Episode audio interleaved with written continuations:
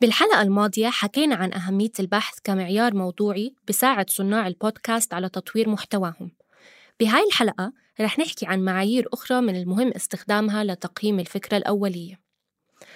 سبق وذكرت أنه اهتمامنا كصناع بودكاست بفكرة معينة مش كافي لتنفيذها وهلأ بضيف أنه حتى لو اكتشفنا بعد ال market research أو ال literature review أنه فكرتنا مبتكرة وما في حد طرحها من قبل هاد برضه ما بيعني أنه فكرتنا قابلة للتنفيذ. طبعا من المهم إنه يكون عندنا شغف وحماس اتجاه الفكرة ومن المهم إنه نقدم فكرة جديدة. هذا إشي مؤكد.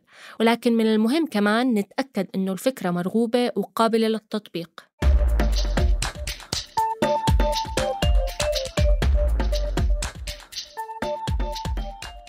طيب كيف منعرف إذا الفكرة مرغوبة؟ سؤال يطرح نفسه. كتير مهم قبل ما تباشروا بتنفيذ مخططكم إنكم تسألوا الناس اللي حواليكم إذا مهتمين بالموضوع والزاوية. ممكن حتى تعملوا استطلاع رأي أو استبيان تقوموا بنشره على السوشيال ميديا.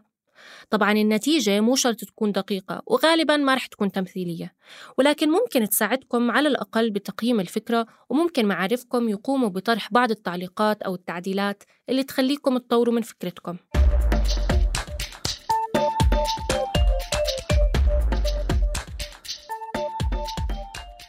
إضافة لجس النبض بشكل عام بكون كتير منيح لو قدرتوا تربطوا موضوعكم بحالة آنية.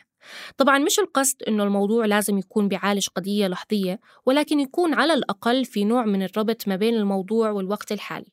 يعني مهم تجاوبوا على السؤال اللي غالبا رح يتساءلوا معظم المستمعين واللي هو شو أهمية الموضوع؟ وكيف ممكن هالموضوع يأثر على حياتي اليومية؟ مهمتكم كمنتجي بودكاست إنه تقوموا بالإجابة على هذا السؤال وتحاولوا تبرروا اختياركم للموضوع. يعني مثلا لنفترض اخترتوا موضوع البذور في المنطقة العربية اللي حكينا عنه من قبل.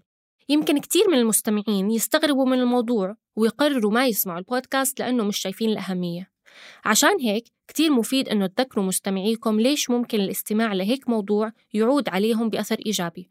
ومش شرط يكون هالأثر كتير كبير. ممكن بكل بساطة تشاركوهم وجهة نظركم.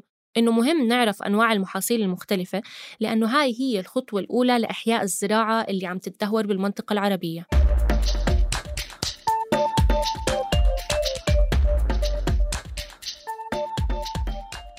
بعد استطلاع آراء اللي حواليكم وتبريركم للموضوع اللي اخترتوه بصير أسهل عليكم تتأكدوا إذا فكرتكم بالفعل في طلب عليها أو على الأقل مرغوبة. هل هذا بيعني إنه ممكن تباشروا بتنفيذ الفكرة على طول؟ لا. بضل تسألوا حالكم سؤال أخير حول واقعية الفكرة. لنفترض كنت حابة أنتج بودكاست حول أوضاع المعتقلين السياسيين في المغرب رغم إقامتي بلبنان وحابة بكل حلقة أقابل أحد المساجين. قبل ما أنفذ الفكرة مهم أسأل نفسي إذا رح أتمكن من التواصل مع المساجين عن بعد أو إني مضطرة أسافر على المغرب. وإذا تبين إنه السفر لابد منه هل عندي التكاليف الكافية للسفر؟ وحتى لو سافرت هل رح يتم السماح بدخولي إلى السجن؟ ولنفترض جدلا أني قدرت أوصل للمساجين هل رح أفهم على اللهجة المغربية من غير ما يكون معي حدا مغربي؟ الإجابة على هاي الأسئلة رح تأكد لي إذا الفكرة قابلة للتطبيق أو خارجة عن نطاق المصادر والقدرات المتاحة عندي طبعا مش شرط أسقط الفكرة كلها إذا تبين أنه الموضوع غير قابل للتطبيق ممكن أعدل عليها لحتى تتناسب مع قدراتي. عملية تطوير وبلورة الفكرة تنطبق على البودكاست بشكل عام ولكنها أيضا تنطبق خلال عملكم على المواضيع الفرعية لكل حلقة.